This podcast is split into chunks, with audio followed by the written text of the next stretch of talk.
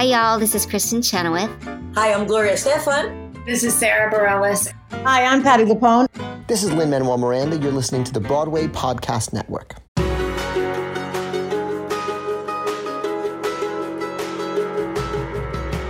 Welcome back to the Theater Podcast, intimate personal conversations with the industry's biggest names. Today's guest is Cassie Beck, who just started the tour of What the Constitution Means to Me.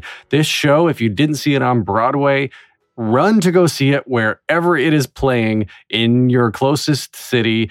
Right now, as we recorded this, it started in Minneapolis and it's going to tons of major cities Chicago, Boston, Detroit, Princeton, Dallas, Nashville, more, more, more. Go see it. She's actually a personal friend of Heidi Schreck's and they worked so well, so closely together to translate it out of Heidi's story and make it Cassie's story, but still make it Heidi's story, but make it Cassie's story. She's an amazing human who you may know from The Humans. So before we get into the interview, as always, find me online on Instagram and Twitter at theater underscore podcast. Leave a rating and a review. Hit me up on Patreon. Let me know you're listening. And now, everybody, please enjoy this episode with Cassie Beck. Another day is here, and you're ready for it. What to wear? Check. Breakfast, lunch, and dinner? Check. Planning for what's next and how to save for it? That's where Bank of America can help. For your financial to-dos, Bank of America has experts ready to help get you closer to your goals.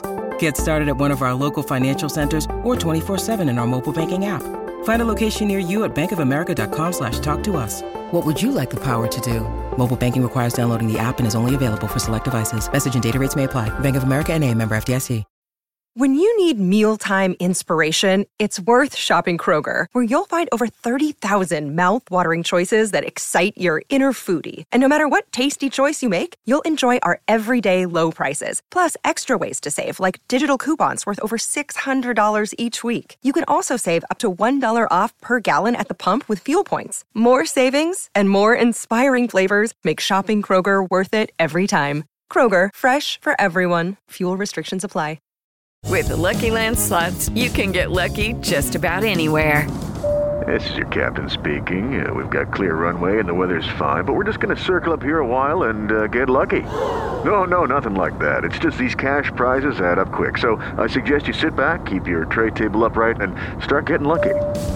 Play for free at LuckyLandSlots.com. Are you feeling lucky? No purchase necessary. Void where prohibited by law. 18 plus terms and conditions apply. See website for details. Here you go. One, two, three.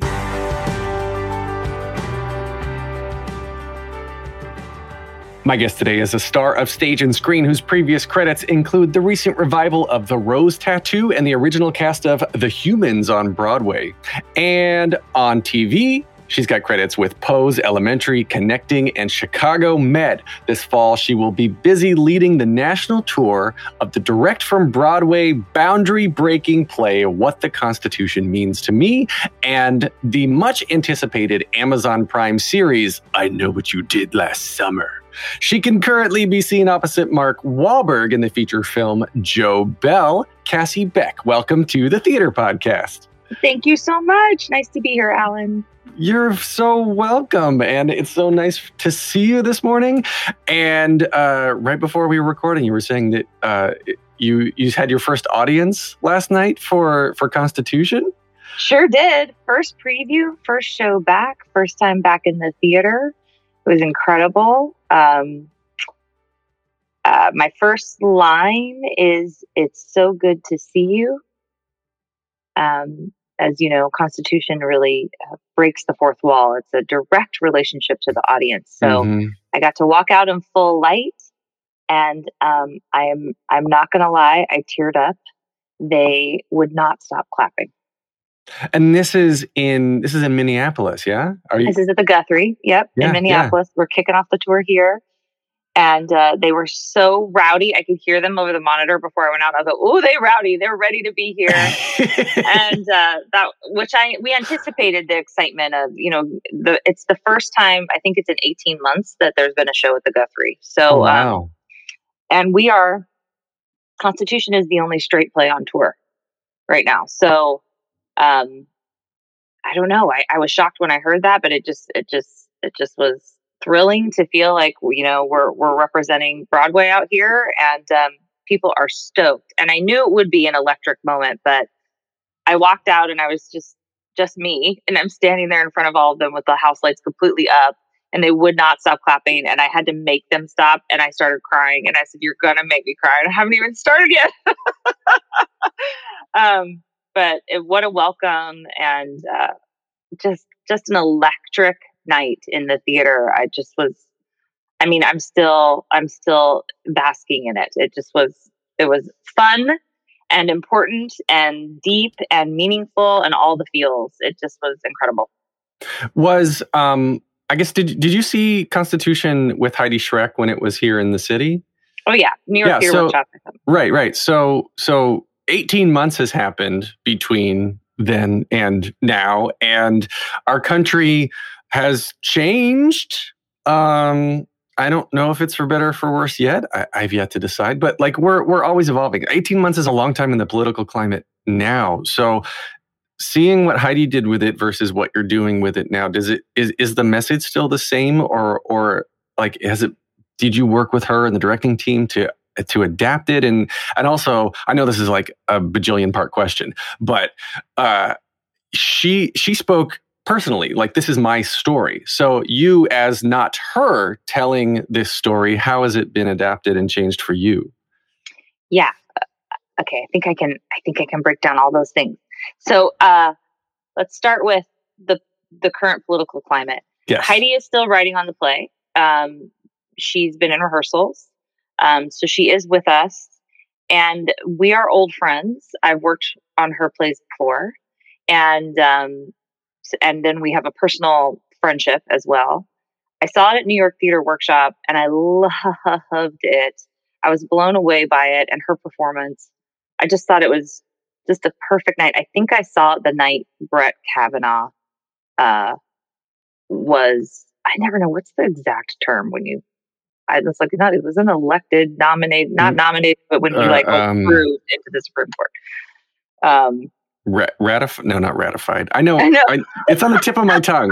me too. Confirmed, Uh, confirmed, confirmed. con- oh duh. Yeah, when Yeah, he was yeah. confirmed. Um after he was had his call back and was cast in the Supreme Court, uh, I saw I saw the show that night. Um, and it was incredible. And so when the play kind of came around to me, I've told this story before, but I just was like, no way am I touching that with how perfect that was for me. You know, just selfishly, I just was like, no, I, I want it to remain in my memory and in the world the way I saw it with Heidi. And then I was like, well, let me read it. And I read it. And and Heidi is a consummate playwright. She, as much as a performer, she is a writer. And um, I was like, oh, this is a play. Um, when I when I was able to kind of take the performance out of my head and just read it in black and white, I saw that it was a play, and of course it is, um, because she's an excellent writer, and the structure was there. And I started to kind of hear myself. I kind of see myself suddenly in it, and it's just like a character. You know, I am playing Heidi. I am till still telling her story, but just like any character, you know, you're stepping in and bringing yourself to the role. Um, I will never be Heidi, but I will never be any character that I embody completely. I have to bring myself to the story, and this is no different. And uh, what she's done, I feel like, is she's built this kind of every woman in a way. And uh, with its specificity comes the universality. We we all know this with theater. That's why telling an intimate story can be so powerful. Because people really can, through your story, discover themselves. And that's what I've been able to do. Heidi spends a lot of time talking about her kind of uh, matriarchal line, her mother, her grandmother, and her great great grandmother. And I found that I was able to bring my the ghosts of my mother and my grandmother and my great great grandmother on stage with me. And even though I am telling a story that's specific to Heidi's family, I'm imbuing it with my family history and what I know to be true about um, those women in my life as well. Um, as far as the politics, I think, yes, a lot has changed. Um, the show is changing with it. We are uh, for people who've seen the show, they'll know that the second the second half is a debate, uh, a live debate, um, and there especially we are really focusing on what's happening right now. Um, in the play itself, there is some time spent on Roe versus Wade, on Roe v. Wade, um, a lot to do with kind of abortion law and um, and the Ninth Amendment and the Fourteenth Amendment, especially. And mm-hmm. I guess I'll just say, as long as the Ninth Amendment and the Fourteenth Amendment are relevant, we're going to have something to talk about. And I don't think those two things are going out of style anytime soon. Uh, so there's a lot. So those who don't know, what are the Ninth and the Fourteenth Amendment? Oh my gosh. Uh, uh, the Ninth Amendment is um, a, what Heidi describes as a penumbra.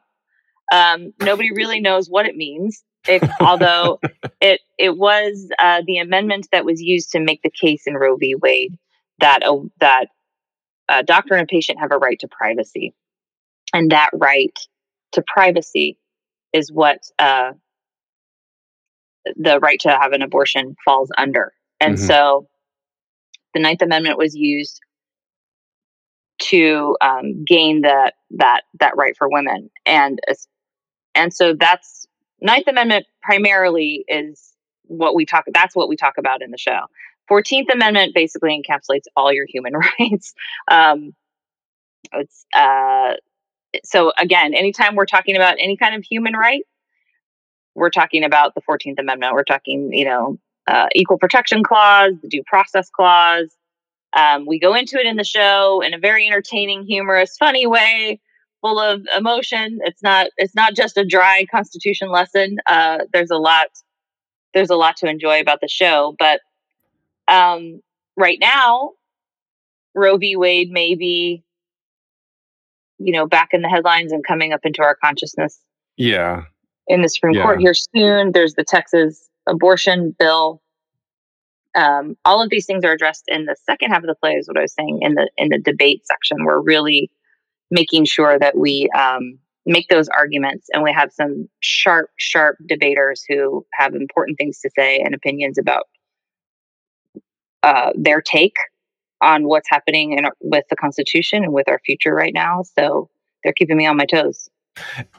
I was. I'm looking at your the, the, some of the, the cities that the tour is going to go through, and of course, you mentioned your your opening in Minneapolis, but it's going to hit Chicago, Boston, Detroit, Princeton, Dallas, Nashville, more and more and more. I was looking for Texas cities. Dallas is in there. So, yep. have you have you and the team talked yet about uh, I guess, goodness, maybe protests, maybe like angry audience members. Eh, eh, like politics are, of course, really dividing right now. But in like in the arts, I guess that maybe the people who would come see the show wouldn't necessarily be the ones who would disagree with the message of the show. But have you have you talked about the various audiences in the various cities specifically about this kind of thing yet? Uh, and not not about audience members we've talked about you know making sure that we are topical with what's with what's happening. I mean we definitely have our, our eye on texas. We have our eye on the mississippi ban as well. Mm-hmm. um, even nashville yeah. But i sort of feel i sort of feel like it's really a galvanizing force um, there are going to be some people in Texas who are really going to need this support that this play offers. Um, and I think, I think for people who, I, I do think it's going to be a little self-selecting. You know, the audiences that that that come and don't. But you know, even if even if you don't agree with the politics in a lot of ways, I do feel, I still feel like there is there everybody has a role to play in equality. And that's at the heart of what's being told here. And i do think there's there's a chance to open some hearts and change some minds. And like the end is a debate. And we really do argue both sides of a debate. There's civil discourse on display here. And it's a lot of what we don't have right now. And there's something very moving and wonderful about watching people argue both sides of something articulately and uh, with passion. It just shows that we can listen to each other and hear another side. And even the character of Heidi through the whole play, she doesn't have answers. Um, she's she's trying to understand. She's asking questions. She's trying to put things together. She's talking about the penumbra. The, she's talking about the gray area of life. And um, you can come in with one view or the other, but really the questions are still what's up in the air here. This is about investigating and, and getting better. Um, we're asking our government and our systems and our country to to do better. And um, I think the pursuit of equality, true equality, is not partisan. We just we it's just something that uh, we have to continue to fight for every day. So no matter what side you're on, I think it's uh, I think there's information here that is interesting and a touching story that is human. But hasn't hasn't the the quest for equality become a partisan issue because both the opposing sides are are both con- well maybe one side more than the other convinced right. that they know better on behalf of everybody else right so I'm not a political person. I mean, I'm I I am obvi- I'm obviously following what's going on, but like I don't like to get into political debates. Um, but maybe okay, maybe this is a bit of white cis male privilege talking, and I want to acknowledge that. And I've I haven't had to deal with the issues that a lot of my peers have had to deal with, and I'm always like, let it I'm I'm just always about everyone should have their own choice, and it's their bodies; they should do what they want. Um, and I've never had to deal with the fact that I have to fight for a right to make a decision about my own body. Mm. And I acknowledge I acknowledge that privilege, and I acknowledge that I that and whatnot. But I guess I don't know what my question is. But I, you know, you were saying that that the fight for equality is nonpartisan, but I I I'm I see. It should be. It should be nonpartisan. It sh- yes, it should be. Okay, yeah, we'll say it should be nonpartisan, but it has become this partisan thing. So it's it's it's interesting to me, I guess, how how both pe- both sides of this are approaching it, and it it just dates back to this archaic way of trying to control people. Yes. Mm-hmm. For sure. And it's really frustrating. It's really absolutely frustrating. And I, I'm have you talked to Heidi about or has she told you what to expect in terms of like feedback she received when she was doing the run of like negative things or positive things even? Like uh, uh you know did you sit down and over a bottle of wine and say like listen this is this might happen to you because it happened to me well we sat down over zoom and had and had and had this conversation.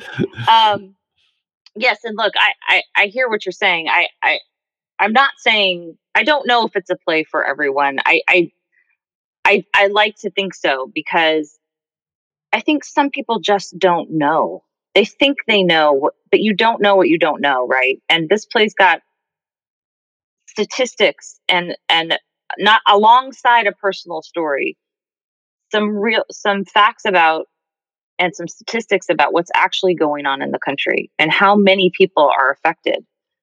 Um, and not protected by this document. And I think it can be eye opening to just to discover these things um, for a lot of people. But I did talk to her about it, and you know, I, th- I think for the most part, it's a pretty it's a pretty energizing kind of galvanizing experience. She got a lot of, um, I think, support and some people who did who didn't realize where we were as a country on with with these rights um, who thought they knew and then discovered you know wow we we didn't really know. Um, she did say that there i think she you know she probably got some twitter trolls. I think that was sort of where where she found the most of them is is coming out online um which i anticipate too but you know what I mean, are you gonna do yeah, I, I wonder if people are going to be able to separate the person from the character too. Um, I forget. Uh, I I totally forget her name right now. Um, Anna Gunn, who played you know Yeah. Skyler on Oh, on yeah. Breaking Bad, right? Right. I talked to her once, and she said she got so much hate online for being this horrible person. And she's like, "You realize I'm I'm an actor playing a role, right? Like I am not Skyler White. I am Anna Gunn." Yeah, totally. so so obviously like maybe Heidi's a little bit different because she wrote it and and she was playing the character but now you know you Cassie are playing the character that Heidi has created so I I'm I know for those listening always remember that the character is separate from the mm-hmm. actor that that Although it is confusing in this one because Heidi Heidi was playing Heidi. You know, I mean Yeah. Heidi was being herself, and there is no character of Heidi except for me. I have to make a character of Heidi so that I can step into it. But Mhm. Heidi was being Heidi, and sh that's what's so crazy. What's so amazing about this play and crazy and brave and bold and raw is that she did just go out there and say, "No, this this is what's happening. We need to wake up to all of this, and I'm going to use myself. I'm going to walk through these questions. I'm going to walk through this emotion right in front of you in real time, and I'm going to ask you to do the same." And just like any relationship that is important to you, you have a relationship with the Constitution and you mm-hmm. have a civic duty. And if it's important to you, like any good relationship, you're going to spend some time thinking about it and you're going to spend some time working on it. And here, let me demonstrate how to do that for 90 minutes. I and I don't that. have the, and she's like, I don't have the answers. You know this what, is though? where we are. how how I love that the that there are that there are kids involved, right? That, that are part of the debate, and you know Heidi Heidi herself um, raised her college tuition debating doing Constitution debates when she was in high school. So like it's important to get the younger generation involved in this, and in this country too. I think there's two things that are completely lacking, maybe three: um, financial education um, political education aside from you know we we hear like here's how our country was founded. And founding founders did all this founding fathers did all this great things. You know but you ignore all the all the land and disease that we stole and gave to people. Um but but yeah so political political education financial education and sexual education i think are completely lacking as a standard across this country but in terms of of getting young people involved i think that's that's part of one of my favorite things about constitution is because it's Mhm. it's making it accessible especially for for young people of color too which being a woman and being a woman of color in this country are not two of the easier things to be Right.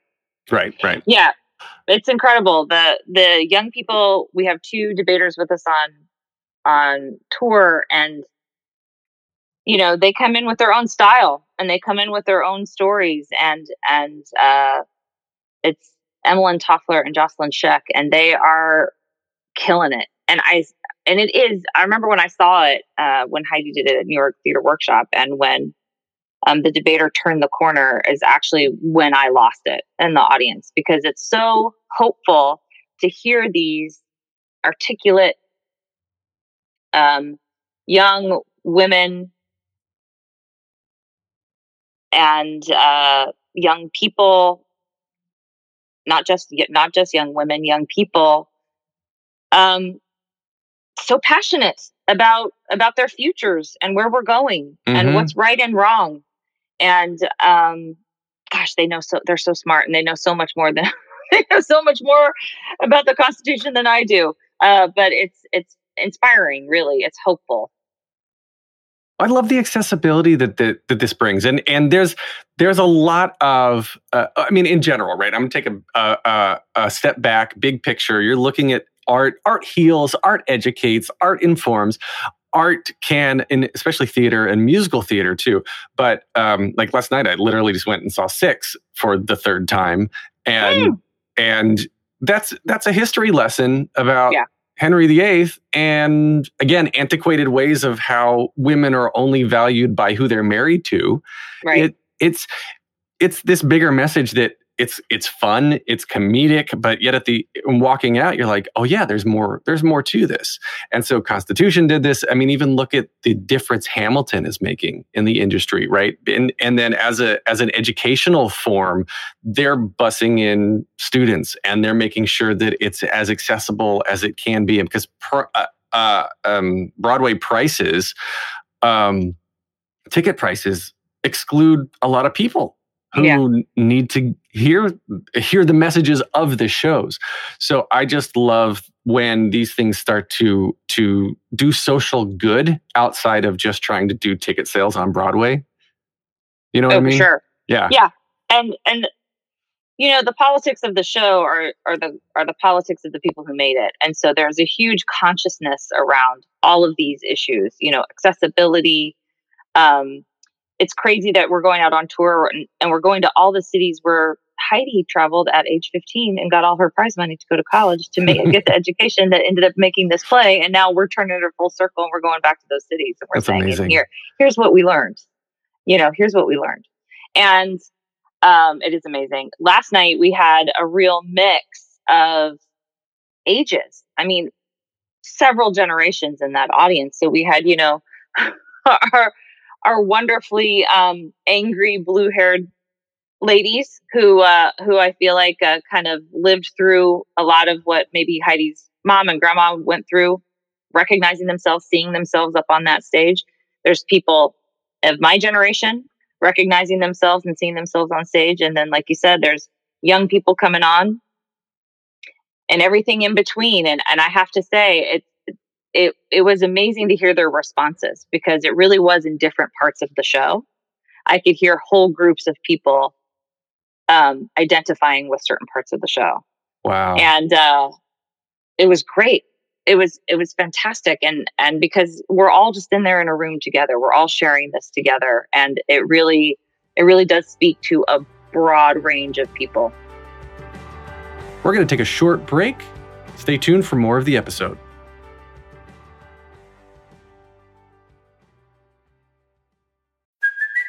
Hey, it's Kaley Cuoco for Priceline. Ready to go to your happy place for a happy price? Well, why didn't you say so? Just download the Priceline app right now and save up to 60% on hotels.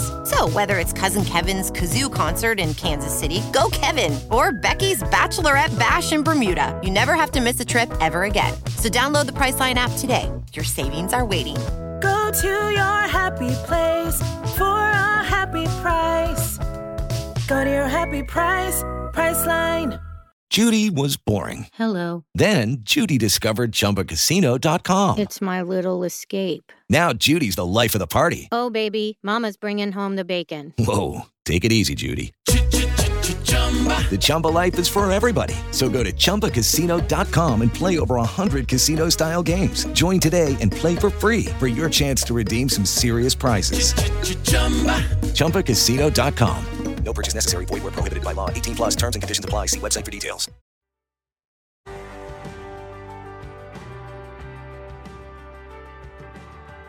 I want to actually now back out and talk about you, Cassie, because I want to know what got you into theater. Where where did you where did you see the bug? Did you go see a show when you were a kid like Constitution and you're like, I want to do that? uh, well, yes. When I was eight years old, I saw uh, the Music Man at the Redlands Bowl, which is where I grew up in Redlands, California, and I like wanted to punch that girl playing Amaryllis and step into her step into her, her shoes. I was like, "Let me at it." Um, dying to get on that stage. I grew up dancing. Really, I was mostly a dancer until high school, and then I did my first show um, in high school. Really, my first play. I kind of came at it late, and it's funny. This actually circles back to Constitution because one of the things that Heidi's doing for all the people that play Heidi is she gives them a breakout moment to talk to to say, "I'm not really Heidi. I'm I'm Cassie," and this is the story I tell in the play. Actually, as um, the first play that I did in high school, and and and uh, I grew up mostly in California in a military family, but when I was 15, my dad uh, got a job in Mississippi, and so we we moved to a small, small rural town in Mississippi, and I was in culture shock for sure. And uh, this drama club got started at this high school that I dropped into in the middle of being 15 and all that comes with that. And I joined that drama club and we did a play and we won the state competition, then we won the regional competition, then we got to go all the way to the national competition. And I don't really think this high school or this town knew what to do with this uh this like drama club that was suddenly like winning stuff. Not that I believe that art should be competitive, but you know, that's how it was at the, at the time. And I remember when we won the nationals, we came back and like the town had lined the streets and they had posters and they were like they were like welcoming welcome us back in like we were a sports team. Like Yeah. we were a sports team, you know? say, it sounds like a ticker tape parade. totally. And I was like, oh, oh, this is happening. Okay. Um, but that's that's when I really got the bug for acting. I wanted to dance and be in musicals, but uh, I ended up going to the University of Memphis uh, for undergrad, and they didn't do musicals. Really, they they did mostly. They were they were very um, play centered and kind of all genres. Like they're you know they were doing Greek tragedy and all kinds of things. And I came. I always felt really behind. Um, when I got there, a lot of the other students had gone to like governor school in Tennessee and had done all the summer camps and they'd read all the Shakespeare plays and like, you know, they were serious. And I came in and I was like, I've been in Guys and Dolls in high school, you know. Um, but so I was, I always felt a little behind. And it's funny, you know, I actually did not get cast until my junior year. I did a lot of like um, smaller projects with the director, with the grad directing, the MFA directing students, but Mhm. not not the quote unquote main stage until and so you know I had two years where I really it was humbling. I was learning a lot, and um, and then it kind of I kind of got my feet underneath me, started figuring some stuff out. And after I graduated, I went to a training program called the Warehouse in Greenville, South Carolina. Um, and I worked with a with eleven other kind of students slash company. We it was a semi professional company, so we did do um, performances of a full season, but we were also in class and training. And then I got my first professional gig at the Napa Valley Shakespeare Festival. Um, I just went to the Bay Area and did a general audition out of nowhere. Out of I flew myself out from South Carolina. I did it. I didn't want to go to New York. I didn't want to go to LA, but I kind of wanted to get back towards California. That's where my family was. Um, so you know, grew up in California, spent a little time in the South, went headed back to California. No designs on New York ever, really. I don't know why. I think I was scared of it. Probably didn't really know that much about it.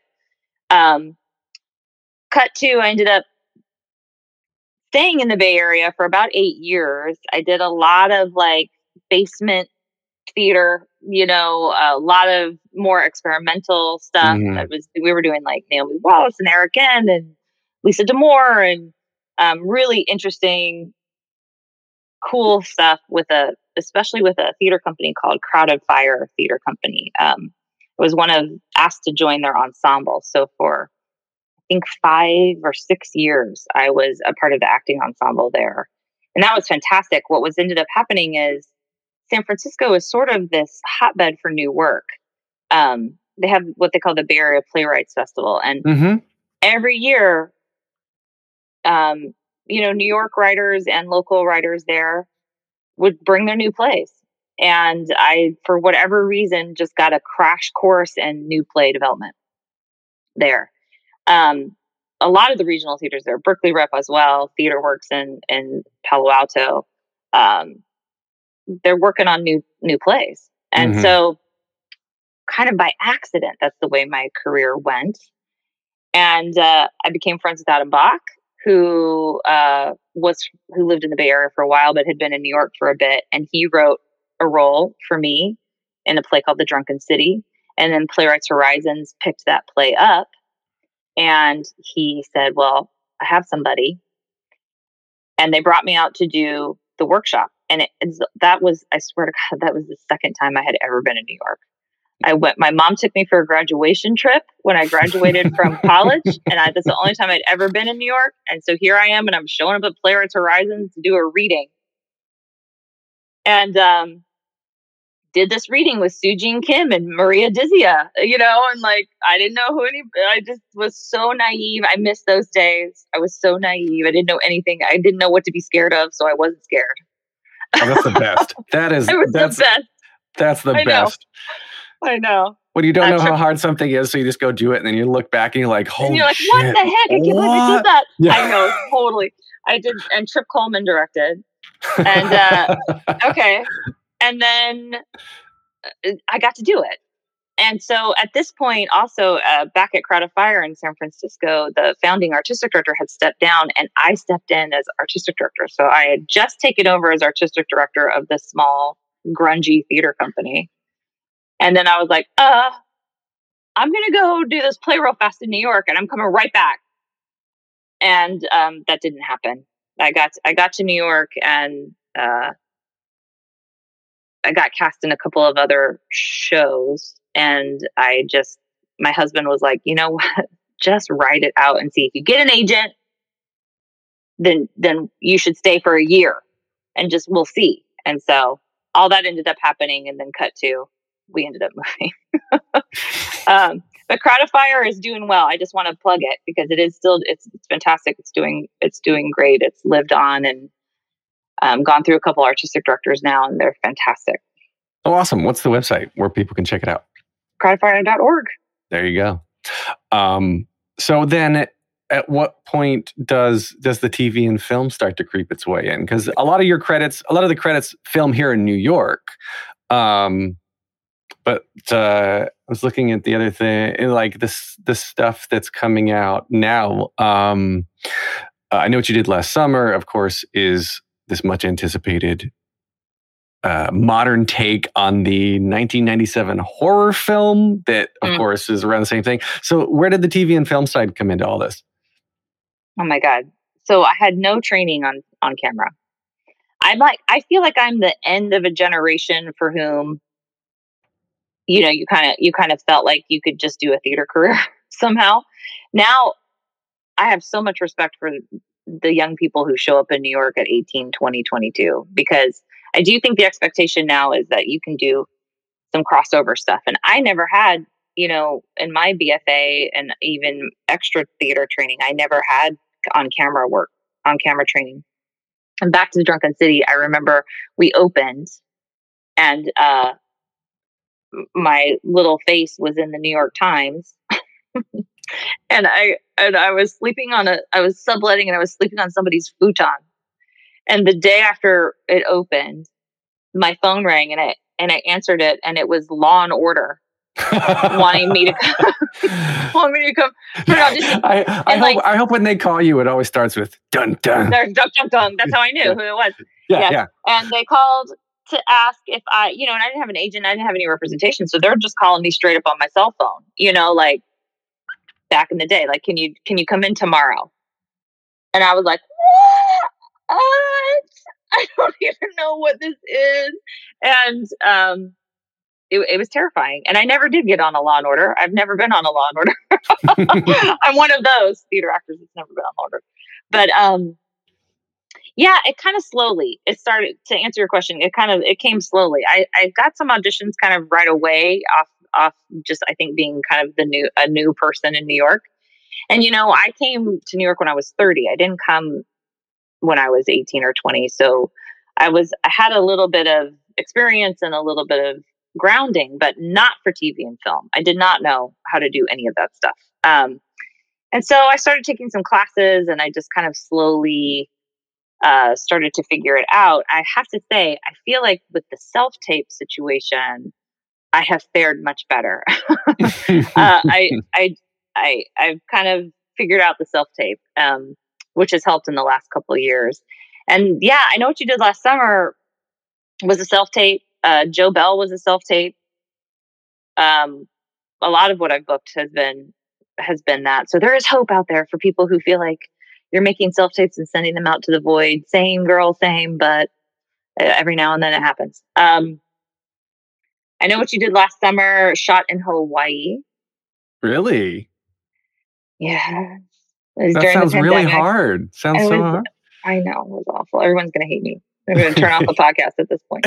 Uh, I uh, yeah, I I was married there, and I'd been there several times. I hadn't been back since um, I think 2007, and I think it was originally going to shoot in LA, but then because of the pandemic and the way uh, COVID was working, um, it was safer actually Mm-hmm. in, in Oahu. So we went for safety, Alan.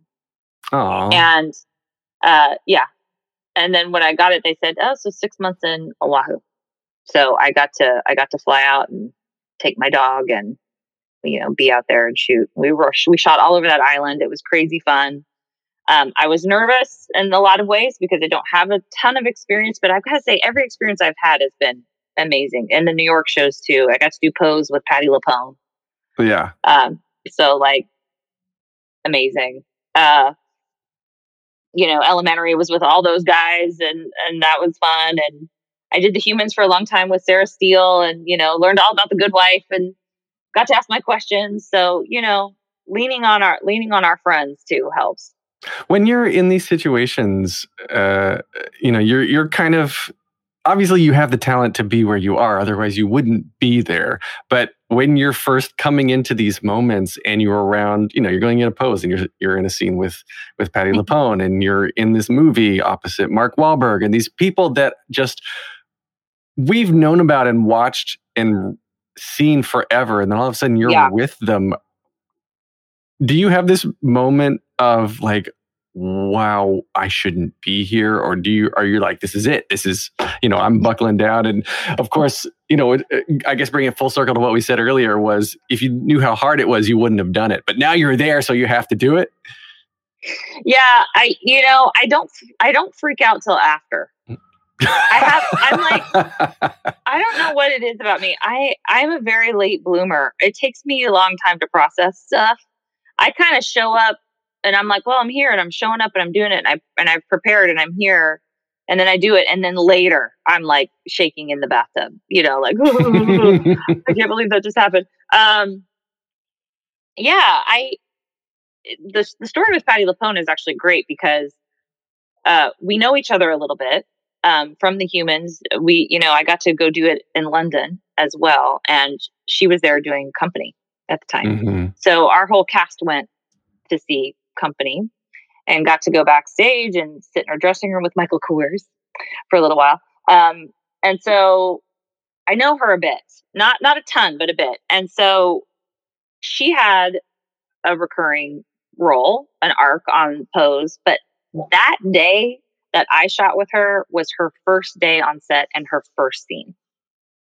And so we were in the trailer together doing makeup and hair, and I remind you know I just reintroduced myself and said hi, and she recognized me, which was a relief. And then I actually think it was sort of a kind of um, universal kind of meeting moment, spiritual, special moment for us because I think she was nervous, you know? And it's like, she's this legend and she's this amazing person, of course, and this amazing actor and has so much experience, but they're all just people. And that's my answer to your question about like Mark Wahlberg and all these people. Like how I remember it is because I see their humanity. They're just, they're just, they're just us, you know? We're all the same. And she at one point was like, I'm so glad you're here because I was another theater person, you know, that she Oh, kind of so knew a little bit and had a little grounding with, you know, and and there's a sea of faces that she doesn't know and and all the cameras on her and she's Patti LuPone walking in and there's like and I got to be that little person for her that just kind of I don't know if she ever needed it could be a little anchor, you know, Yeah, for her of familiarity. And at one point, uh, you know, and then they put her in this amazing costume. And then they hand her two dogs, two little dogs. And they're like, here's two little dogs and sit and now monologue, go. And I was like, oh, I'm here for you, Patty. I'm right here. I'm here for you. Whatever you need. And she looks up and she's like, do I look okay? And I'm like, yes, you look amazing. You're doing amazing. Um, so I think that's one thing to just remember, you know, with casting directors too, or or directors, or anytime you're in a situation with somebody where there's a perceived either like power balance or maybe like a fangirling going on, just just remember they're just people too. I I wonder, and I haven't actually thought about this in a long time. I used to think about this. Uh, is the people like Patti LuPone or um, you know, like like Mark Wahlbergs or even you know Katrina Lenk or these famous people in the industry, in whatever industry they're in. Um, I wonder, uh, and you've worked with these people, and you were just saying you're t- speaking this a little bit, but I wonder the pressure that they feel. Like Meryl Streep, right? You you just expect everybody, the world expects her to just get Oscar nominations falling out of her ass. Mm-hmm. So the fact that she walks in and she's like, "Oh God, I got to make this one as good as the last one. I got to make this one better than the last one. I got to." And you know, Patty Wright is saying, "Am I? Do I? Do I look okay? I'm glad you're here. I'm. You know, obviously she's getting a little nervous. Do you have you seen this and do you experience it too a little bit where you're like, okay, I'm here. I've been doing this for a long time, but there's still the pressure to perform and be as good or better every single time, or you just kind of say like, screw it, I'm going with it.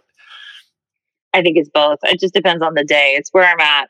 You know, it's I I don't believe you're only as good as your last performance. I don't I don't believe that. Um, I don't think that's true. I think we're in a evolution all the time and we're in a process all the time.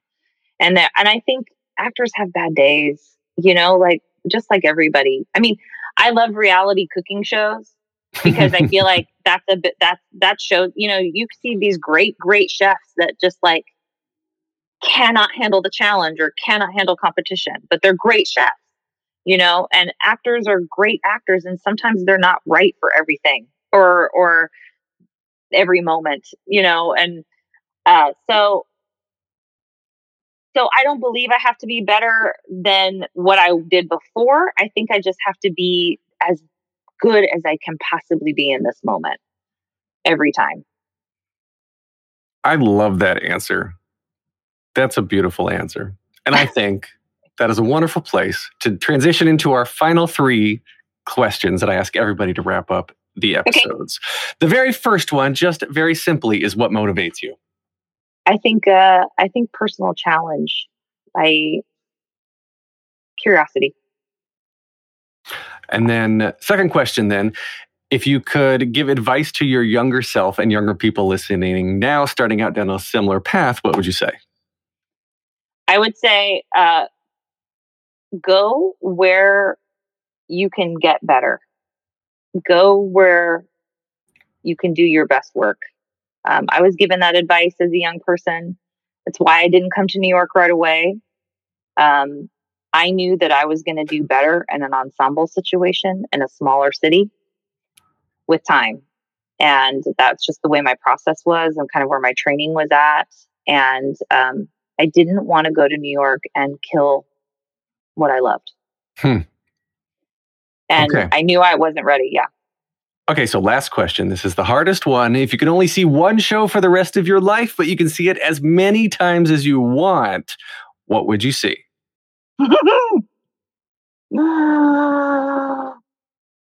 Angels in America. Ooh, that's a new one. A new one, a new answer. Oh yeah. Yeah, I think it's I think it's brilliant. Uh, that, oh gosh, I'm I'm evaluating now. I'm thinking back towards the answers before the pandemic. The most common answer was Sweeney Todd, and I haven't heard that from from hardly anybody since the pandemic. And I wonder if that's because like people want more optimism. I was gonna say, what is the answer? What is the answer post pandemic? It's all over the place. Oh yeah, it, it, yeah, it's really all over the place. But yeah, Interesting. Okay, so where can we find you online? Or maybe Strange Loop. Oh, ooh, ooh, ooh, yes. That's a new a new new one. I like that. Because that show's amazing. Yes. So where can we find you online? What are your socials? I'm at Cassie Baxter, um, kind of across the board, and uh, Cassie Beck on Insta. Great. I am online at thetheaterpodcast.com. You can find me on Instagram at Twitter at theater underscore podcast. Leave a rating and a review wherever you're listening. This has been edited by well rounded Hoodlum Productions, music by Jukebox The Ghost, and conversation by Cassie Beck. Thank you so much for being here. Thank you. My pleasure.